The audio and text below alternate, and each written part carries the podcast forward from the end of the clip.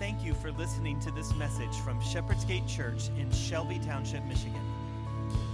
To learn more about Shepherd's Gate and to access more content, go to sgatechurch.org.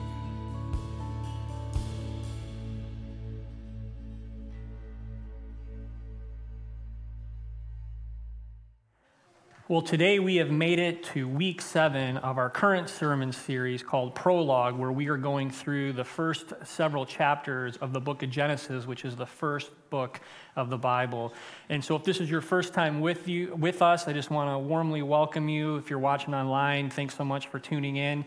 Um, I'll actually be in this west lobby after the service. We're kind of uh, transitioning and making this kind of our new gathering area because that's where the parents actually end up after they pick up their kids. So you'll see this transition slowly but surely taking place. Uh, well, we're just encouraging everybody to kind of gather on the west side of our building. So we'll hope that you will join us after the service. And especially if you're new, I'd love to just be able to thank you for being here at Shepherd's Gate today. Uh, the way that we do this is we walk systematically through the book of the Bible, so we go through every chapter and verse. And uh, some of you, uh, you've told me, or some of you, I've noticed that you have really committed this year to being here every week. And I just want you to know how proud I am of you for doing that. So, can we give those people a hand that just they're just making sure that they're here? And if you're and if you're sitting there going, I'm a member of this church and I missed the last two weeks or three weeks or whatever the case is, hey, this is what's so cool about uh, live streaming the services. As soon as the service is done being live streamed, it's recorded and you can go back and watch on demand. So if you have missed any of the first six sermons in this, I would encourage you because we have talked about some pretty tough topics, have we not? I mean, we've covered uh, some pretty heavy ground, and I just believe it'll be a blessing to you and particularly in this, in that it will help explain some of the chaos that we see going on in our world. If there's anything that, ans- that Genesis does, is it answers some of the most fundamental questions that we have about life and our role and where we find ourselves here on this planet. So today, we're in the middle of Genesis chapter 3, and as you heard Kelly say in uh, the announcements, Ash Wednesday is this Wednesday. And maybe you've never been to an Ash Wednesday service before. Can I just encourage you to make this year your first Ash Wednesday service? So much so that we're doing this revolutionary thing we've never done before. We're having a 12 o'clock Ash Wednesday service. And are you wondering why are you doing a 12 o'clock Ash Wednesday service? Anybody wonder that? Okay. Good, all three of you. Great. this is why, because we have a lot of people in our church that tell us they don't like driving at night. Okay, so 12 o'clock in the afternoon, we can do that. Uh, also, we have a lot of people who are retired at Shepherd's Gate and continue to retire, and so they have a little bit of extra time, and so maybe they're able to do a noon service, as well as those of you that work at home, and maybe you could come and be part of that service on your lunch break. So we're just trying to make it so that everyone can be part of a service, so either 12 noon or 7 p.m. this Wednesday night, we would love to have you there. So today we're going to be looking at verses 8 to 13 in Genesis chapter 3. There's chair Bibles in front of you. If you want to grab one of those, if you're watching online, grab your Bible. Uh, have it open on your couch or on your kitchen table. If you don't have a Bible, we'd love for you to take one home with you today. But we are on page three, Genesis chapter three, right in the middle of this chapter. Uh, this Wednesday, we will actually conclude chapter three of Genesis. So it's actually part of our sermon series. So, this is what it says Genesis chapter 3, verse 8. It's our kids' verse for the day. It says, And they, they being Adam and Eve, the first two people that God created and put on the planet, it said, They heard the sound of the Lord God walking in the garden in the cool of the day. And the man and his wife hid themselves from the presence of the Lord God among the trees of the garden. All right, so if you haven't been with us, let me just catch you up real quick. God creates the universe, He creates Adam and Eve, and He puts these two in the garden, and He says, You can have everything that I have created for you. You can have 99.9% of everything that you see in the garden. Just don't eat from this one tree in the middle of the garden. It's called the tree of knowledge of good and evil, and just stay away from it. Don't eat the fruit from it. Even if it's enticing, even if someone tells you to eat from it, don't do it. Just stay away from this one tree. But you can walk around and you can enjoy everything else that I have given you. And so here they are, they're living the dream. If you remember last week, they were naked and they felt absolutely no shame. I mean, what a incredible gift to have to be naked and have absolutely no shame, to have everything at your disposal. But what ends up happening is, is they fall into a trap. The devil comes to them, he possesses a creature of God, and he begins to speak to them and begins to put doubt into their minds of what God had actually said. And they believe this lie of the devil, and so they go to the middle of the garden, they go to this tree, they eat from the fruit, and in one moment, in one time, they bring sin into the world for all of mankind. And so now, here this week, what we find them doing is we actually find them hiding. And so here comes God. They've sinned, they've crossed over the line, they, they tried to cover themselves uh, by taking some branches from some trees. And here comes God, and it says, in the cool of the day. Now, theologians will debate on what exactly the, the, the purpose of this is. Um, I tend to, to be in the camp of saying, really, what, what the writer uh, uh, is trying to convey in this passage is that when they sinned, God didn't come immediately to them. It wasn't like they sinned and immediately God shows up. In fact, He allows them to kind of feel the weight of what sin feels like. He allows them to kind of grapple with the consequences of disobeying God. And so when it says the cool of the day, it means the sun is setting. And we know as the sun sets that the temperature begins to drop. And here comes God looking for his creation, the creation that he's made in his image. And where are they? None other than they're hiding. And so God says these words. He calls out to who? The man. And he says to him, Where are you? Did God need to ask Adam where he was? Why is it that God calls out to man? Why didn't he call out to both of them? Why does he just call out to man? This is very important.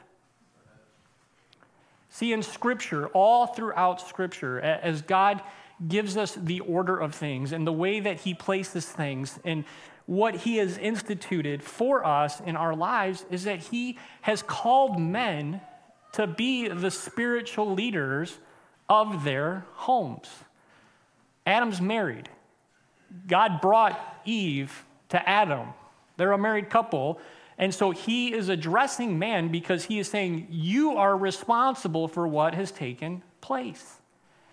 This is why here at Shepherd's Gate, as you know, we encourage men to be the spiritual leaders of their home.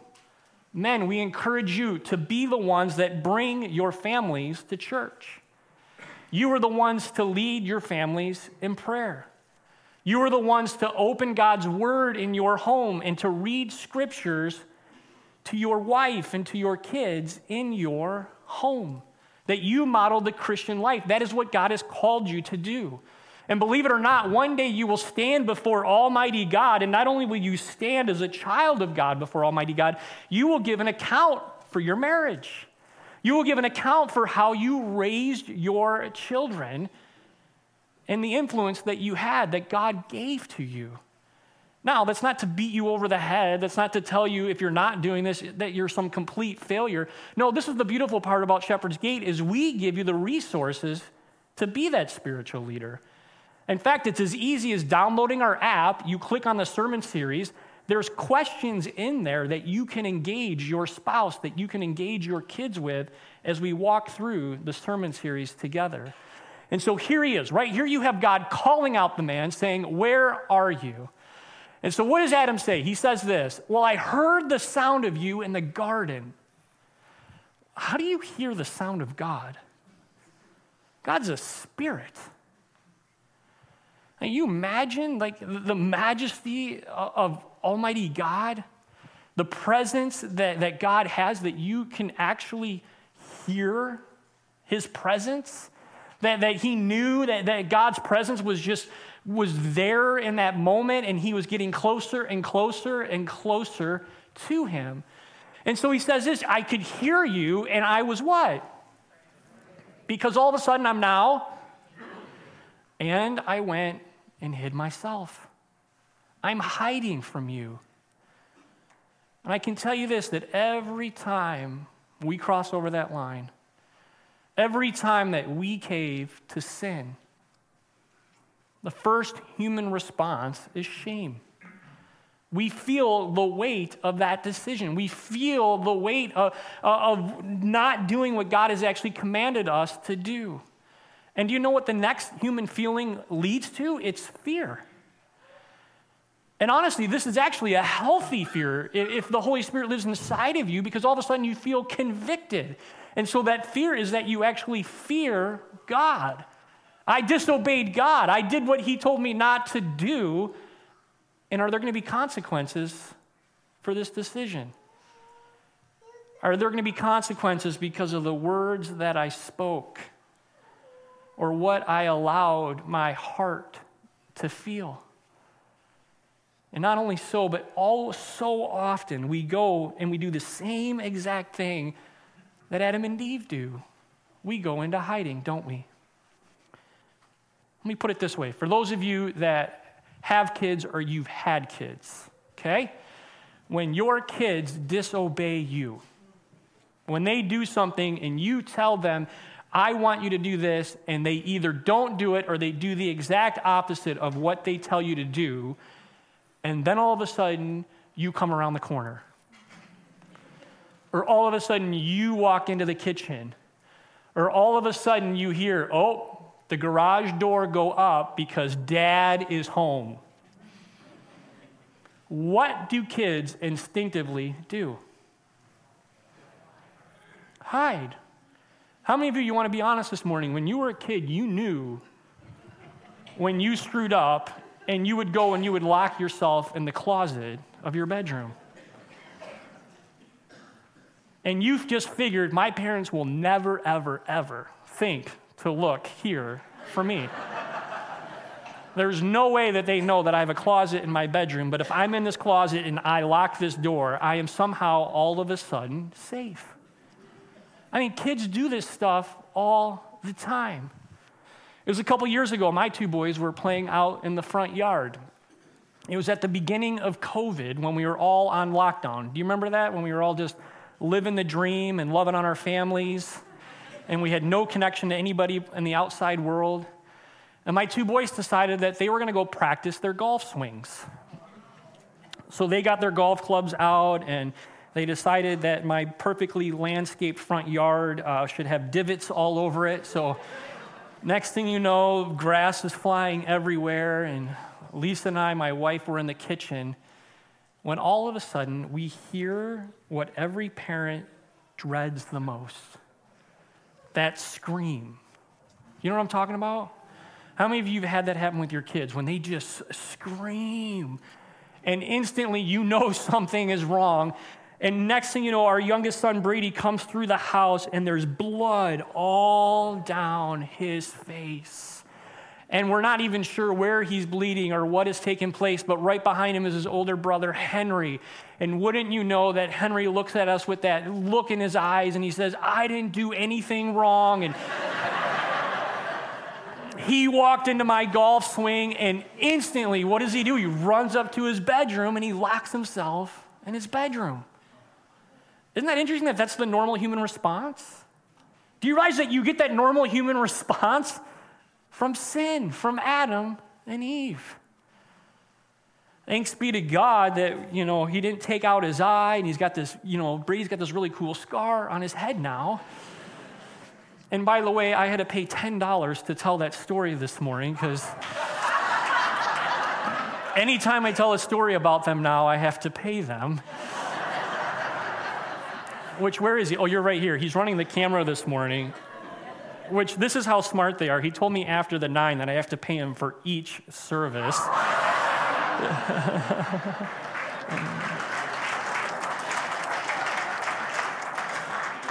so I'm just going to double down with you this morning and tell you two weeks ago, two weeks ago, True story. You said I could tell this, correct? Brady comes to our house and he's shaking and he's so nervous because he said there was an accident with our neighbor's kid. Now, listen, parents, you know that when it's your own kids and they beat the tar out of each other, that's one thing. And then when you get news that somebody else has been hurt, somebody else's kids, and the anxiety and the fear just goes up even more so uh, because they were out playing in the neighbor's backyard, and somehow Brady accidentally hit our neighbor's kid uh, with a shovel on his head. Is that, is that true? And what did you do? You went into hiding. But here's the truth we, it's not any different for adults. It's not even different from some of the awful things that take place in our world. And isn't it interesting that even just a few weeks ago, January 1st, another Michigan State University student was struck by a car in Rochester and was killed. And the person that struck that 22 year old student, name is Benjamin. What did the lady do? Many of you know she got a one way ticket and she got out of the country. She hid, she fled. And now here's our federal government trying to bring her back so that she can go through the legal process so that justice can be served. Like this stuff, it's real. The stuff that we read, this is what I'm trying to get you to understand. In the Bible, this isn't just some cute story of two naked people in a kid's book. I mean, this is actual real life things that we deal with. See, God said it this way in Jeremiah. He said, Can a man hide himself in secret places so that I cannot see him? Do I not feel heaven and earth, declares the Lord? There is nothing we can hide from God. Hey, maybe we'll get into ourselves into some sin that we think we can hide from our spouse. Maybe there's some apps that we can download and, and, and you know, there's, you know, there, it, it looks like it's one thing, but it's really another. Or maybe there's some secret albums on our cell phones or our computers. Or maybe there's some things that we're going to do because, you know, we're all approaching tax season. And so maybe there's some fuzzy math. There's some things we can manipulate because we want to, you know, cheat the government and we don't want to pay our taxes. And so there's all these little things that happen all the time and we don't realize the gravity of sin. That we just, it's not something really to poke at and to play with. That how terrible the traps that the devil sets for us actually are. I'll tell you this that covering themselves actually created a separation between the man and the woman. I want you to think about this. That in that moment, they realized that they were naked and they covered themselves. And because of that, there's been tension between man and woman. This is why marriage is hard work. Did you know that? This is why it's not easy for anyone who's in a marriage relationship. Folks, just even start with the simple things in marriage. I guarantee you, there's not a couple in this room, a couple that is married or you're watching online, that you can agree with the temperature that your car should be when you're driving down the road. I guarantee you, nobody, nobody agrees on how many blankets should be on the bed or how many pillows each person should have in the bed. I guarantee you, nobody agrees with how the, to- the uh, toothpaste roll should be properly handled in the bathroom. Do you know this is why people, you know, this was some engineer that just got sick and tired of their spouse and they just created two knobs in the car to make people think I've got control of my side of the car. I believe it was a builder that just said, you know what, from now on in a master bedroom, we're just putting two sinks. Enough of this. We are going to save marriages. We're going to put two sinks in all the new build houses. And those are the small things, folks. Think of all the tit for that, all the fights, all the little things, all day long, all week long, all year long. The devil, our sinful nature, constantly getting in the way. And then, of course, we hide ourselves because it's created a separation between us and God. And just as I said last week, man, can we just stop thinking we can hide from God? Can we just stop with that idea? He knows, He sees, He understands, He knows our thoughts before we even think them. And it's not that, that He's some vengeful God out to get us. No, He's a loving God that wants to take those areas of our lives, those sins, those lies that we have believed, the deception that we have believed, and He wants to take those from us so that He can wrap His arms around us and give us His love and His grace and His mercy. Well, look at what God does next. This is brilliant. By the way, parents, pay attention. This is an incredible parenting technique because God looks to the man and he says, Who told you that you were naked? Who told you, Adam? Who was it? How did you know? And you imagine Adam in that moment.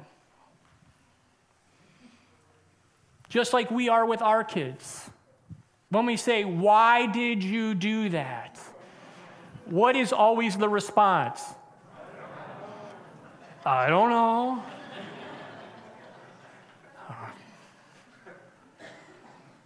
No, we know. We just don't want to admit that we know. Did you eat from the tree? The one tree I told you not to eat from? And here was his opportunity as head of the house, as a spiritual leader of his home with him and Eve at this point. He could have said, God, you're right. It's on me. I should have known better.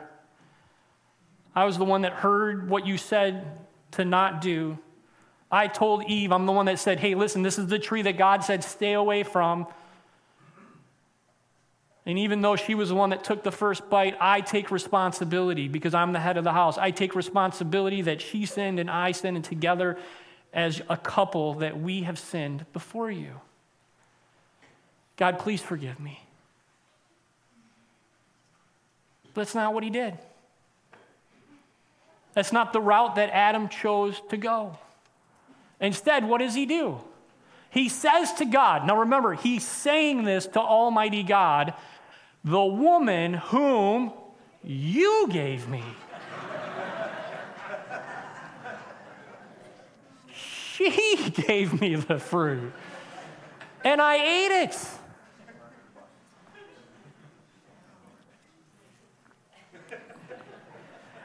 Now, this is where I can kind of see Adam's side because I would be like, listen, I was naked, I was not afraid, I had everything I could hope, dream, or imagine. I never told you that I was lonely.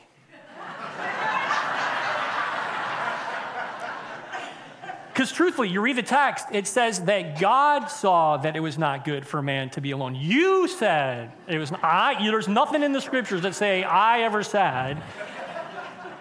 And so here he goes down this road of saying, You gave her to me.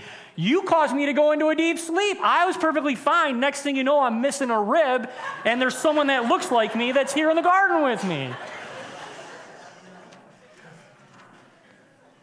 I, that's scripture, folks. That's, that's how this thing unfolds.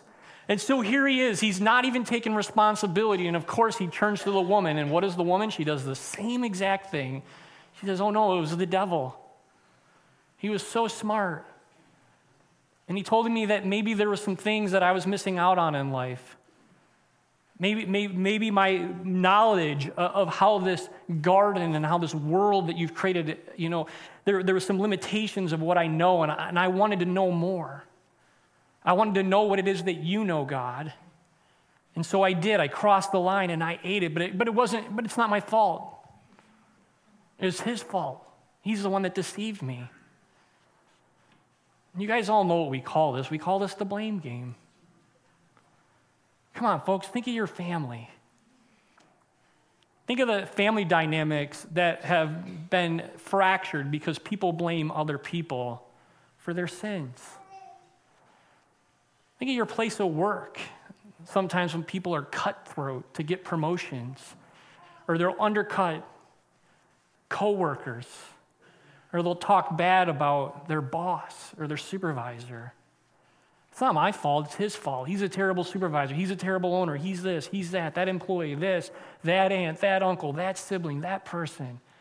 It's never us. We just get our finger out there and we just blame every single person other than ourselves. And I'll tell you this look at the progression in, in Scripture. Blame always leads to denial. You never take responsibility for it. And when you're in denial, it leads to unforgiveness, which I can tell you this is one of the scariest places you can possibly be. And I wonder how many followers of Jesus, people that, that, that cling to the cross, that want God's forgiveness, walk around day in and day out, week in and week out, month after month, year after year, and they're still holding on to unforgiveness. They'll act like they forgive. They'll say the Lord's Prayer. They'll say, Forgive my trespasses, I forgive those who trespass against us, but it's not actually true. And someone has hurt them, someone has sinned against them, someone has crossed a line, or they have done something, but they won't take responsibility for the sin that they have brought into the situation. And again, I think that's one of the scariest places that we can be. It's walking around unforgiven because of our stubbornness, because of our pride, because of our inability to humble ourselves. So I thought of this this week. Maybe this is as we continue going through Genesis and going back to the beginning, we just need to go back to the definition of sin. Because we've been talking a lot about it this month in February. What is sin? Do we know what sin is?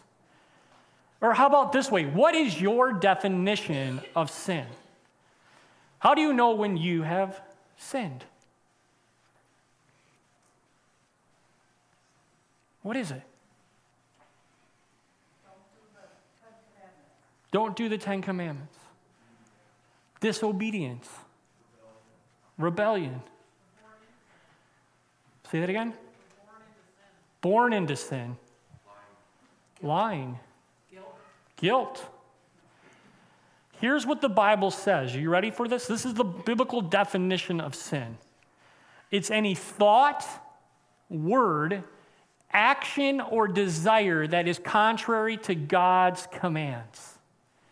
That means if you think it, if you say it, if you do it, which is the one we always focus on, even if you desire it, it is sin. Can I tell you this? We sin all the time. There are thoughts that we have throughout the day. There are feelings that we have towards other people. There are people I guarantee you that you are in conflict with, and every single time you see them, your back stands up and the hair on your neck stands up. You are holding on to unforgiveness. You are sinning in that moment without taking your hands and strangling them and killing them. You are still sinning because you have an unhealthy, sinful attitude and desire toward that person. See, let me walk you through the definitions of sin. There's actually two kinds of sin. One we looked at last week, which is original sin. Someone just said it. It is a total corruption of our whole human nature that we get from Adam and from our parents. All of us were born into sin. Psalm 51 5. We're sinful from the moment we are born, sinful from the time we are conceived. The second kind of sin is actual sin. An actual sin is every act against the commandment of God, again, in thoughts, words, actions, or desires. And both of these are at play. Both of these we are at war with all day, every single day. Now, I know we live in a world, in a society, when not everyone signs up for Team Jesus. Not everyone believes that Jesus is the King of the Kings and the Lord of Lords.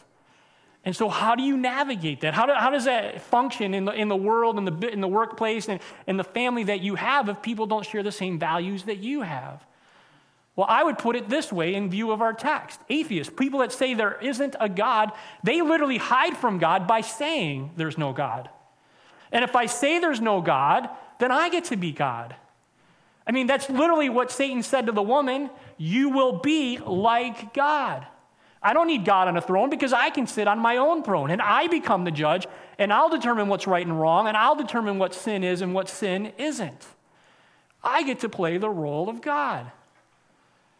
But we know there's agnostics too. People that are uncertain. And so they're like, you know, the universe is really huge and maybe I don't understand how it, how it all works together. There must be something more.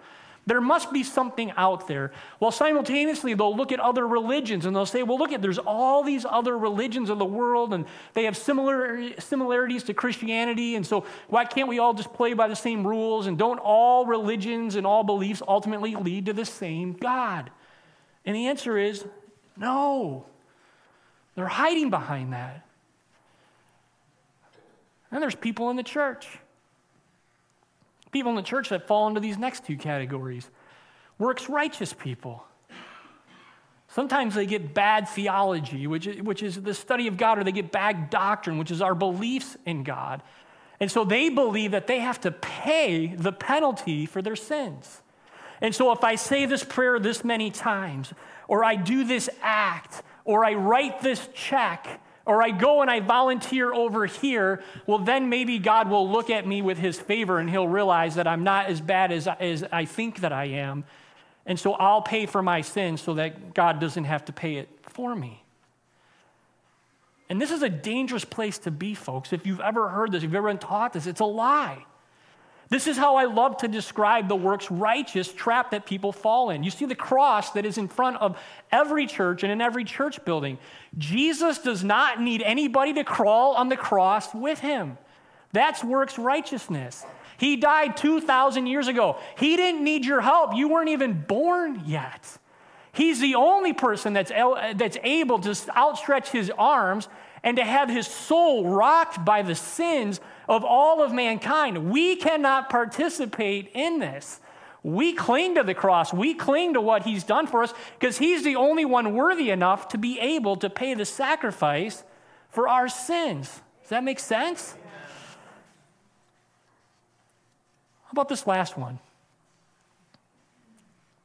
How about the self righteous people? This is often what's poked at by people who aren't believers is they'll run into Christians who are, unfortunately, self righteous, who deny that they're sinners. See, it was a few weeks ago, Lisa and I were hanging out with two other couples, dear friends of ours, and we had a conversation on this very subject. And we were talking about sin. And the two men that I was with, and I love these brother dearly, both said this that they can go a day without sinning. Now, hold on a second, because at first I thought they were joking. I was like, what? You're just pulling my leg. they said, no, we can go a whole day without sinning. And literally, my whole life, I have never, ever heard that. I don't even know if that's possible.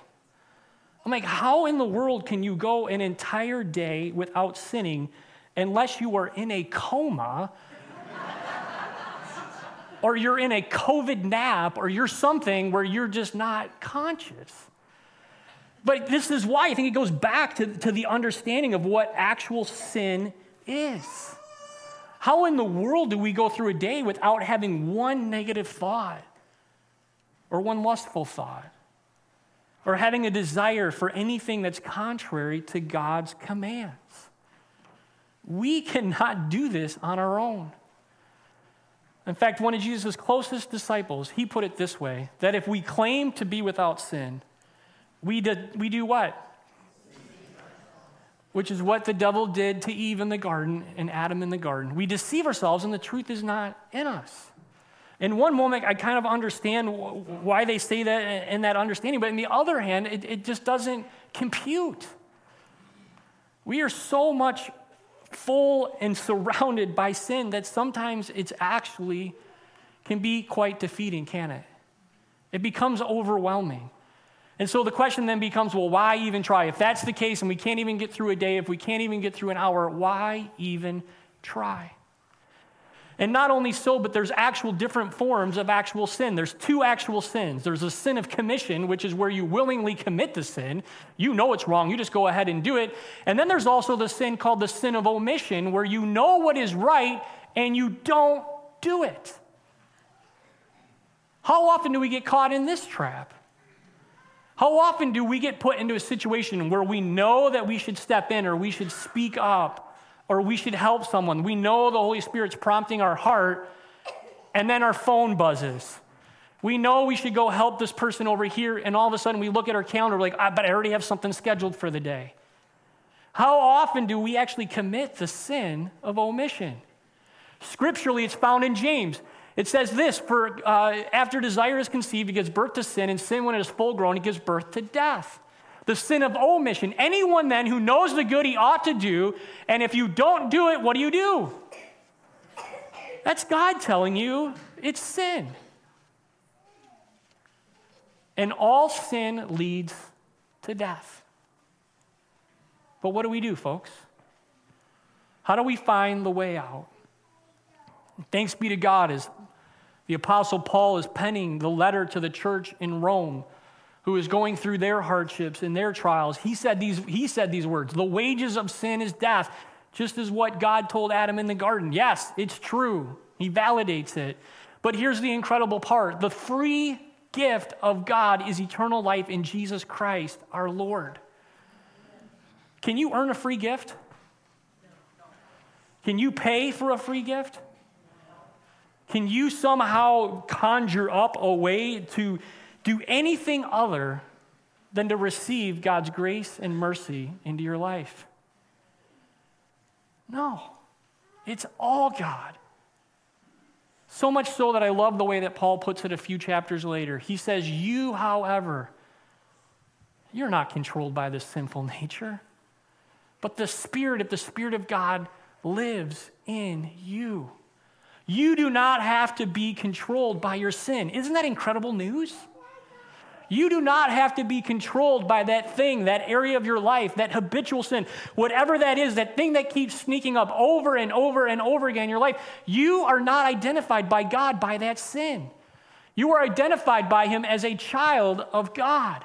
And He wants to be part of helping you destroy that sin.